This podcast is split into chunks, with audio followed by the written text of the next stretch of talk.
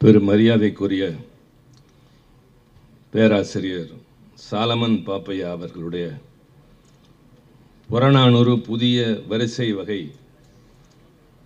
நூல் வெளியீட்டு விழாவிற்கு தலைமை பொறுப்பேற்று முதல் பிரதியை பெற்றுக்கொண்ட இமாச்சல பிரதேச உயர்நீதிமன்றத்தின் தலைமை நீதிபதி மாண்புமிகு நீதி நீதியரசர் ராமசுப்பிரமணியன் அவர்களே நூலினை வெளியிட்டு அமர்ந்திருக்கின்ற ஒரு இசை கருவியிலிருந்து வெளிவருகின்ற நாதத்தை போல் அழகு தமிழை தான் நடமாடுகிற இடங்களிலெல்லாம் தவழ விடுகின்ற முனைவர் அவை நடராஜன் அவர்களே. இந்த நிகழ்ச்சியில் உரையாற்றி அமர்ந்திருக்கின்ற நாடாளுமன்ற மக்களவை உறுப்பினர் தம்பி வெங்கடேசன் அவர்களே மாண்புமிகு அமைச்சர் பாண்டியராஜன் அவர்களே அறிமுக உரை ஆற்றிய அறிஞர் பெருந்தகை ஞானசுந்தரம் அவர்களே மரியாதைக்குரிய பேராசிரியர் ராமமூர்த்தி அவர்களே வரவேற்புரை ஆற்றியிருக்கின்ற மீரா நாகராஜன் அவர்களே சிறப்பு விருந்தினர்களாக பங்கேற்றிருக்கின்ற சூப்பர் ஸ்டார் ரஜினிகாந்த் அவர்களே மார்க்கண்டேய நடிகர் சிவகுமார் அவர்களே தினமணி ஆசிரியர் வைத்தியநாதன் அவர்களே தமிழ் அறிஞர்களே உங்கள் அனைவருக்கும் வணக்கம். தமிழ் வளர்ப்பவர்களெல்லாம் எதிரே அமர்ந்திருக்கிறீர்கள். யாருக்காக வளர்க்கிறோமோ அவர்கள் இங்கே அதிகமாக வரவில்லை என்கிற ஆதங்கம் எனக்கு நிறைய இருக்கிறது. நடுத்தர வயதை தாண்டியவர்கள் தான் இந்த அரங்கில் நிறைந்திருக்கிறார்கள். நான் தேடுவது இன்றைய தலைமுறையை.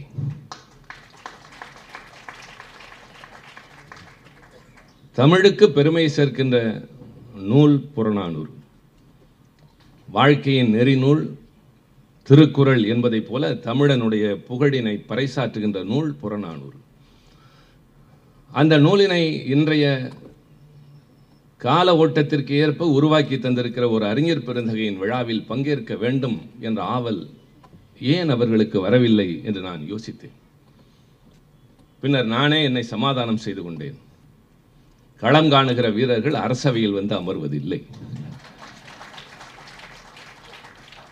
இந்த மொழிக்கு ஏதாவது ஊறு நேர்கிறது என்கிற போது களம் காண இருக்கிற தலைமுறையினர் அவர்கள். அது முற்று பெறவில்லை. சில பேர் கேட்கிறார்கள் ஒரு காலத்தில் இருந்த தமிழ் உணர்வும் போர்க்குணமும் இன்றைய இளைஞர்களிடம் இல்லை என்று. அறைகூவல் வருகிற போது அவர்கள் வந்து நிற்பார்கள் அப்போது உலகம் அறியும் அது. இந்த விழாவில் நான் கலந்து கொள்ள வேண்டும் என்று பாரதி பாஸ்கர் அவர்களும் ராஜாவும் கல்யாணமாலை மோகன் அவர்களும் அழைத்தார்கள். அழைத்து நான் இசைவு தெரிவித்த அடுத்த நொடியில் அவர்கள் கேட்ட கேள்வி உங்களுக்கு என்ன ஏற்பாடு செய்ய வேண்டும்? என்று. நான் ரொம்பவும் வேதனையோடு சொன்னேன் இது நாங்கள் கலந்து கொள்வது எங்களுக்குள்ள பெருமை. எந்த ஏற்பாடும் எங்களுக்கு தேவையில்லை. அதைவிட இன்னொரு நன்றி கடன் எனக்கு இருக்கிறது.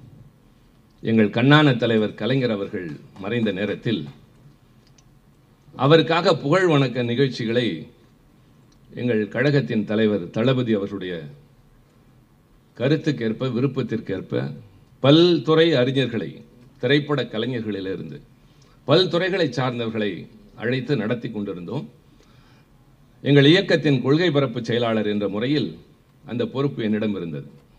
எங்கள் தலைவர் என்னிடம் சொன்னது இந்த நிகழ்ச்சியின் முத்தாய்ப்பு பேராசிரியர் சாலமன் பாப்பே அவர்களும் பாரதி பாஸ்கரும் ராஜாவும் கலந்து கொள்கிற நிகழ்ச்சியாக இருக்க வேண்டும் என்று. மிகுந்த சிரமத்திற்கிடையில் பல்வேறு நிகழ்ச்சிகளை மாற்றியமைத்து அதற்கு இசைவு தெரிவித்தார்கள். அவர்கள் வருகிற போது நான் மரபு நிமித்தமாக பொதுவாக உரையாற்ற வருகிற எல்லோருக்கும் காட்ட வேண்டிய மரியாதையின் அடிப்படையில் இப்போது என்னை கேட்டதை போல் என்ன வேண்டும் என்று கேட்டேன். அவருக்கு பேச வருகிற நிகழ்ச்சிக்கு ஏதாவது பெற்றால் நாங்கள் தமிழுக்கு தொண்டாற்றுகிறோம் என்பது பொய்யாகிவிடும் என்று சொன்னார். பின்னர் நான் வற்புறுத்தி அவர்களுக்கு தந்த பொன்னாடையில் மறைத்து கொடுத்தேன். எனக்கு மனம் கேட்கவில்லை. ஆனால் பேராசிரியர் சாலமன் பாப்பையா கோபப்பட்டார். தயவுசெய்து எங்களை சிறுமைப்படுத்தி விடாதீர்கள் என்றார். இதை நான் தளபதியிடம் சொன்னபோது அவர் நெகிழ்ந்து போனார். தலைவர் மீது அன்பு கொண்டிருந்தவர்கள் என்று சொல்வதை விட அந்த நிகழ்ச்சிக்கு வந்து கலந்து கொள்வதை தங்கள் கடமையாக கருதிய உங்கள் நிகழ்ச்சிக்கு நான் வருவது எனக்கு பெருமை அல்லவா? அதிலும் இந்த மேடையிலும் எதிரிலும் அமர்ந்திருக்கிற சான்றோர் பெருமக்கள் பல்வேறு மன்றங்களில் பட்டிமன்றங்களில் கருத்தரங்குகளில் சொற்பொழிவாற்றி தமிழ் மக்களை தங்கள் கையகத்தை வைத்திருக்கிற அறிஞர் பெருமக்கள் நீதி அரசர்கள் பத்திரிகை துறையை சார்ந்தவர்கள் பல்வேறு துறைகளில் இருந்து தமிழ் வளர்ப்பவர்களுக்கு துணையாக நிற்பவர்கள் இத்தனை பேரும் நிறைந்திருக்கிற அவை. இதில் கலந்து கொள்வது எத்தனை பெருமை. எனவேதான் நான் இந்த விழாவில் கலந்து கொள்கிற வாய்ப்பை தந்தமைக்கு நன்றி தெரிவிக்கின்ற அதே நேரத்தில் புறநானூற்றினுடைய பாடல்களையும் அதிலே உள்ள கருத்துக்களையும் சொல்வதற்கு இப்போ நான் செல்ல விரும்பவில்லை. காரணம் நீதியை மட்டுமல்ல தமிழையும் காப்பாற்றி கொண்டிருக்கிற தமிழ்கடல் நீதியரசர் அவர்கள் பின்னால் உரையாற்ற இருக்கிறார் நான் பெரிதும் விரும்புகிற நேசிக்கிற ஒரு அருமையான தமிழ் சொற்பொழிவாளர். நான் பெரும்பாலும் சொல்வது என்னுடைய அடையாளம் என்பது என் பெயர் அல்ல. தமிழ் மொழியை தாய்மொழியாக கொண்ட தமிழன் என்பதுதான் என் அடையாளம். உலகின் எந்த மூலைக்கு சென்றாலும் நமக்கு உரிய பெருமை இருக்கிறது. வரலாறு என்பது என்ன? இப்படி ஒருவன் நமக்கு முன்னால் வாழ்ந்தான் என்பதை எதிர்காலத்திற்கு சொல்வது. இப்படி பல நிகழ்வுகள் நடந்திருக்கின்றன என்பதை இது நடந்திருக்குமா என்று நம்ப முடியாதவர்களுக்கு எடுத்துச் சொல்வது. வரலாற்றை திரித்து சொல்பவர்களும் இருக்கிறார்கள். வரலாற்றை மறைத்து வைப்பவர்களும் இருக்கிறார்கள். மறைத்து வைக்கப்படுவது கால ஓட்டத்தில் மறக்கப்படும் என்கிற போது வரலாறு புதுப்பிக்கப்பட்டு கொண்டே இருக்க வேண்டும். புறநானூறு என்பது ஒரு வரலாறு தான். தமிழனுடைய தனிப்பெரும் தன்மைகள் வீரம் மானம் கொடை பண்பாடு. இதை சொல்வதுதான் புறநானூறு. நான் சொல்வதிலே தவறு இருக்காது என்று கருதுகிறேன். காரணம் நான் கற்ற தமிழ் என்பதை விட அறிஞர் பெருந்தகை சாலமன் பாப்பியா அவர்களே எழுதியிருக்கிறார்கள். புறநானூற்றில் நானூறு பாடல்களில் இரண்டு பாடல்கள் கிடைக்கவில்லை. ஒன்று கடவுள் வாழ்த்து. எனவே முன்னூற்று தொண்ணூற்றி ஏழு பாடல்கள் என்றாலும் நாம் புறநானூறு என்று சொல்கிறோம் என்கிறார். இது மாதிரி பல புதிய தகவல்களை சொல்கிறார். இதில் நான் பெருமைப்பட்டது என்ன தெரியுமா?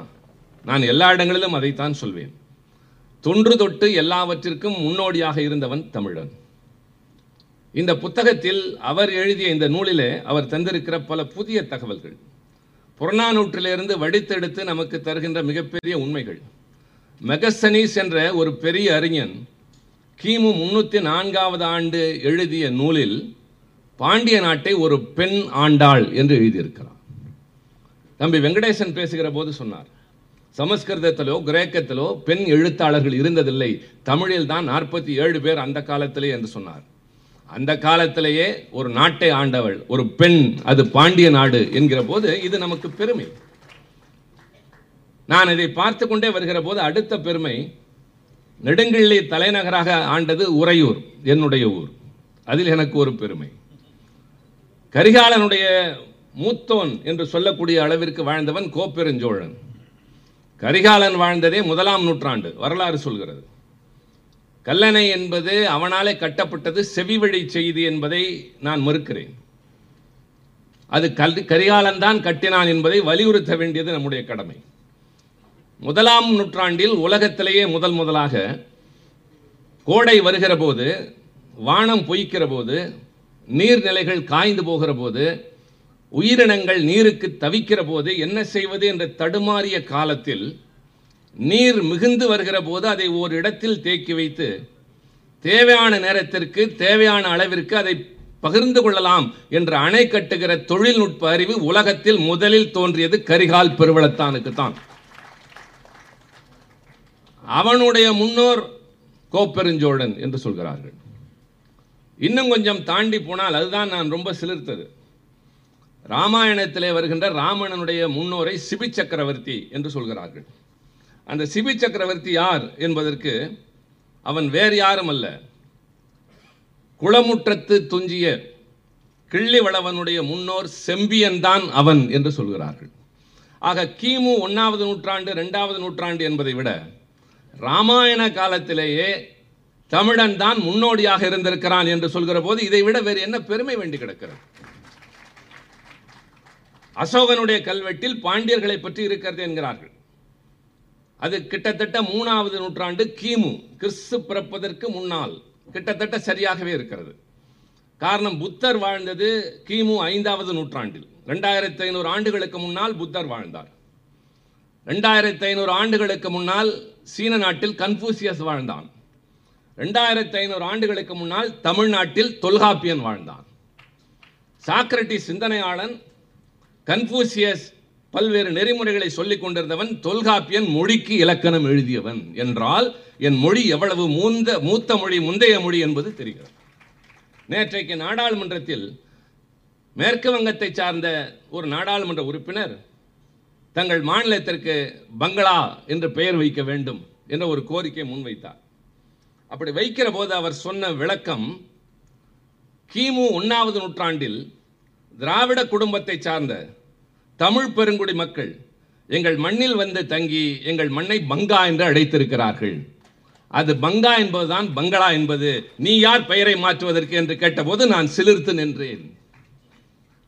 உலகத்திலேயே தொன்மையான மூத்த மொழி என்று அடிக்கடி நெஞ்சு நிமிர்த்தி சொல்கிறோமே.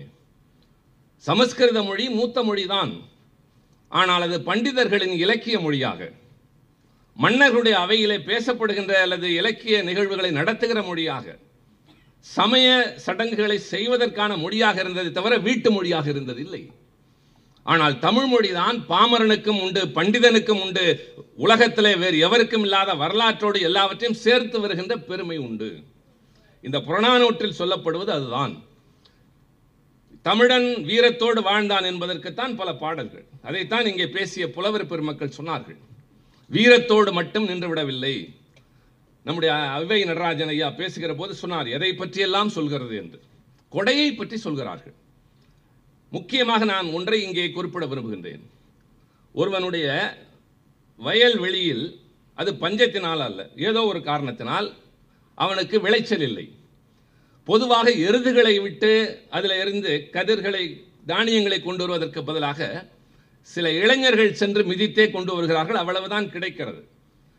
கொண்டு வந்ததை ஏற்கனவே கடன் வாங்கியிருந்தவன் முக்கால்வாசியை வாங்கி கொண்டு போய்விடுகிறான் மிகுதிதான் அவனுக்கு. அப்போது பாடிக்கொண்டு ஒரு பாணன் வருகிறான். அதையும் அவனுக்கு கொடுத்துவிட்டு பின்னர் தனக்கு தேவையானதை இன்னொருவனிடம் போய் கடன் கேட்கிறான் என்கிற போது மிகுதியானது எனக்கு வேண்டும் என்று சொல்வதை விட பாணனுக்கு கொடையாக தருகிற பண்பு தமிழனுக்கு தான் இருந்தது. தம்பி வெங்கடேசன் எழுதிய வேள்பாரியில் நான் வேள்பாரிக்கு பின்னால் அவரை காதலிக்க தொடங்கினேன். ரொம்ப நாளுக்கு பின்னால் படிப்பதற்கு நேரம் இல்லாதவர்கள் இங்கே தொடக்கத்தில் பேசுகிற போது ராஜா சொன்னார் வாசிப்பதும் யோசிப்பதும் குறைந்து போய்விட்டது என்றது யார் சொன்னது? வாசிக்கிறார்கள் நூல் வடிவத்தில் அல்ல கையில் இருக்கிற தொலை செல்லிடப்பேசியிலிருந்து வாசிக்கிறார்கள். யோசிப்பது இல்லை என்றால் அது இவ்வளவு கருத்துக்கள் வந்து கொட்டாது. முன்பு பேனா எடுத்தவர்கள் மட்டும்தான் எழுதினார்கள் இப்போது செல்லிடப்பேசி வைத்திருக்கிறவர்கள் எல்லாம் கருத்துக்கள் சொல்லிக் கொண்டிருக்கிறார்கள். நேரம் கிடைப்பது என்பது எங்களுக்கு பயண நேரத்தில் தான். அப்படி நான் தொடர்ந்து படித்த வேள்பாரியில் பாரியை பற்றி சொல்ல நேர்கிற போது மூவேந்தர்களை பற்றிய கருத்து இரண்டாவது இடத்திற்கு போகிறது. அதில் ஒரு நல்ல நிகழ்ச்சி சொல்கிறார். கொல்லிக்காட்டு விதை என்று ஒன்று அவனுடைய பகுதியில் இருக்கிறது. அந்த கொல்லிக்காட்டு விதையினுடைய சிறப்பு என்னவென்றால் காட்டுக்குள்ளே நீண்ட நாள் பயணம் செய்ய வேண்டிய நிலையில் அந்த மண்ணில் இருக்கக்கூடியவர்கள் வழியிலே உணவு கிடைக்காமல் போகுமே ஆனால் அதை ஒன்று ரெண்டு மட்டும் மடியிலே கொண்டு போகிறார்கள். அந்த விதையை நசுக்கி ஒரு துளியை நீரிலே விட்டெறிந்தால் மீன்கள் எல்லாம் மிதந்து வரும். செத்து போகாது மயக்கத்தில் இருக்கும். வேண்டியதை மட்டும் எடுத்துக்கொள்வார்கள். மீதி கொஞ்ச நேரம் கழித்து மயக்கம் தெளிந்து உள்ளே போய்விடும். பறவைகளிடம் போட்டால் பறவைகளிடமும் இதுதான் நிலை. ஆக கொல்வதில்லை. தேவையானதை மட்டும் எடுத்துக்கொள்கிற ஒரு அற்புதமான அந்த கொல்லிக்காட்டு விதையினை தெரிந்து கொண்டு சேர நாட்டிலிருந்து ஒருவன் வருகிறான். எனக்கு வாணிகம் செய்ய வந்திருக்கிறேன் என்று சொல்கிற போது பாரி சொல்கிறான் நான் வாணிகம் செய்வதில்லை. உன்னிடம் அதிகம் விளைகிறது மண் கொடுக்கிறது பயன்படுத்திக் கொள்கிறேன். மீதியை மண்ணுக்கு தருகிறேனே தவிர இதை நான் வாணிகம் செய்ய விரும்பவில்லை. கடைசியாக கேட்கிறார்கள் சரி என்னதான் வாணிகம் பேச வந்தா? என்று. கொல்லிக்காட்டு விதை என்று சொல்கிறான். சொன்ன அடுத்த கணமே வந்தவனுடைய கை வெட்டப்படுகிறது. இது எங்களுடைய குலத்தின் அடையாளம். எங்கள் மண்ணின் பெருமை. இது வேறு யாருக்கும் கிடையாது. நீ வாணிகம் பேச வந்தது தவறு மன்னிக்கலாம். ஆனால் கேட்க வந்தது மிகப்பெரிய தவறு. நீ கேட்ட பொருளின் காரணமாக என்று வெட்டுகிறான். அதே பாரி உட்கார்ந்திருக்கிற போது பாணர்கள் பாடிக்கொண்டு வருகிறார்கள். பாடி முடித்தவுடன் உங்களுக்கு என்ன வேண்டும் என்று கேட்கிறான்.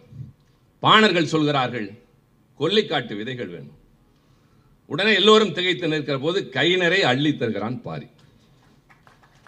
சேர மன்னன் ஆள் அனுப்பி வாணிகம் பேச சொன்ன போது கையை வெட்டியவன் பாணர்கள் கேட்டபோது அள்ளி கொடுத்தானே அதுதான் தமிழனுடைய கொடை.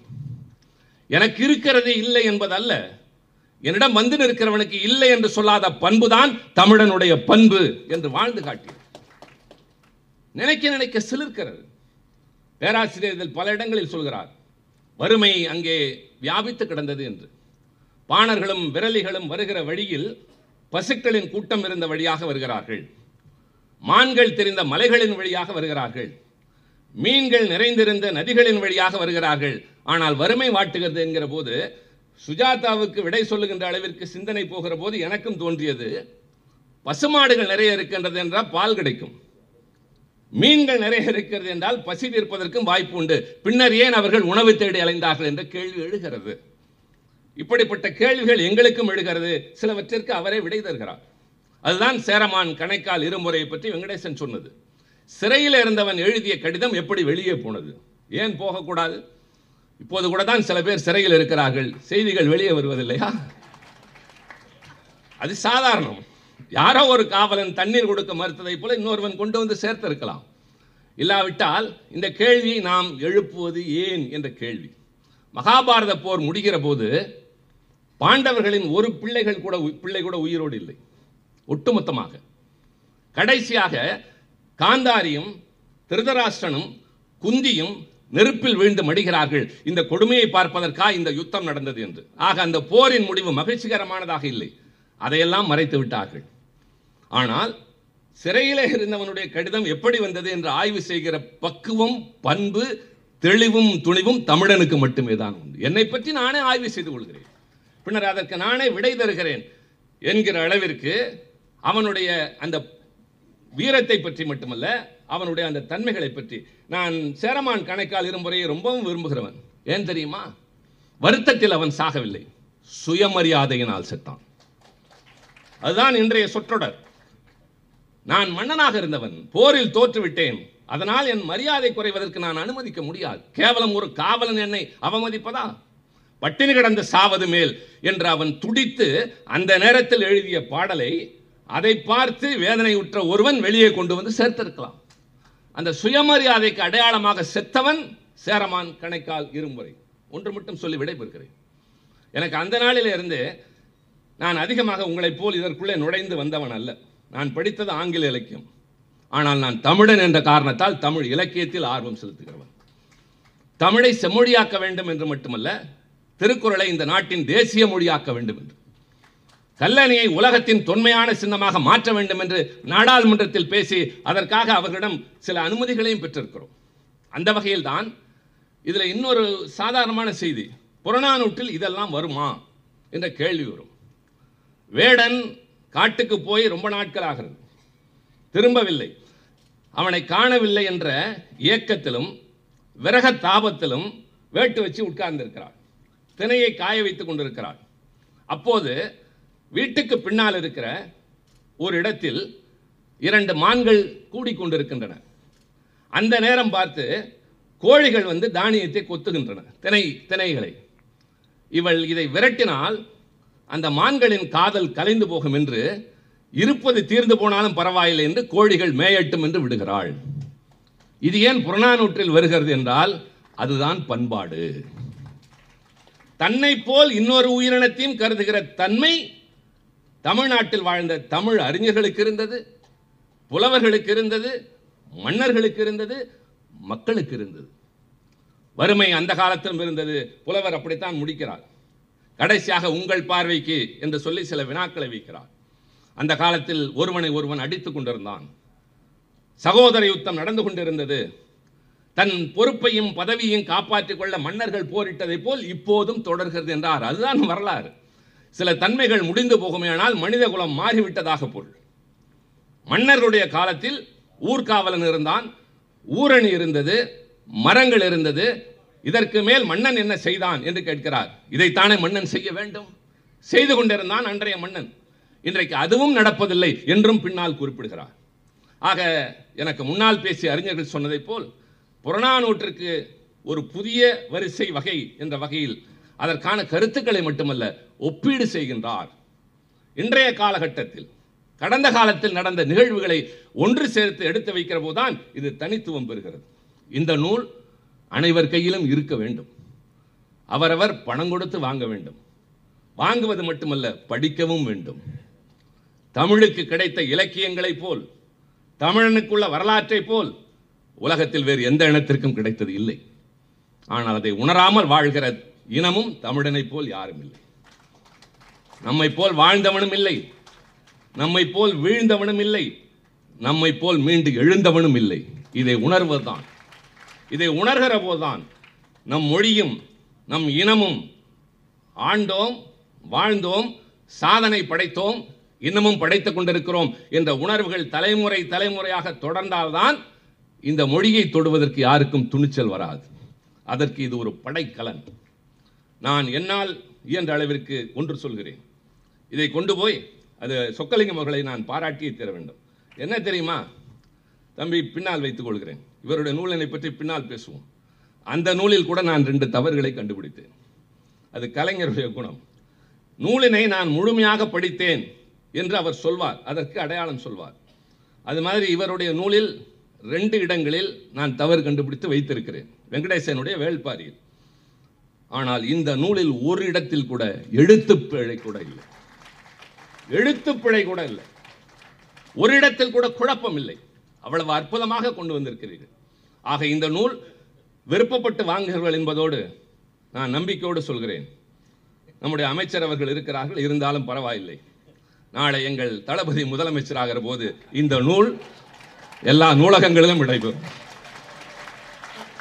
எல்லோர் கைகளிலும் தவழும். காரணம் இந்த நூல் எல்லோரிடமும் சென்று சேர வேண்டும்.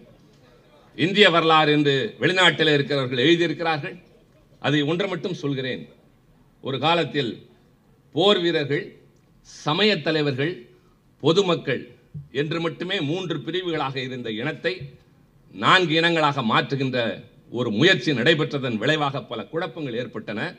ஆனால் அதையும் மீறி மீண்டும் மக்கள் என்றால் ஒருவரே ஒன்றே குலம் ஒருவனே தேவன் என்கிற நிலை வர துணை நிற்க இந்த நூல் பேர் உதவியாக இருக்கும் என்று கூறி இந்த நல்ல வாய்ப்பிற்கு நன்றி கூறி விடைபெறுகிறேன். நன்றி. வணக்கம்.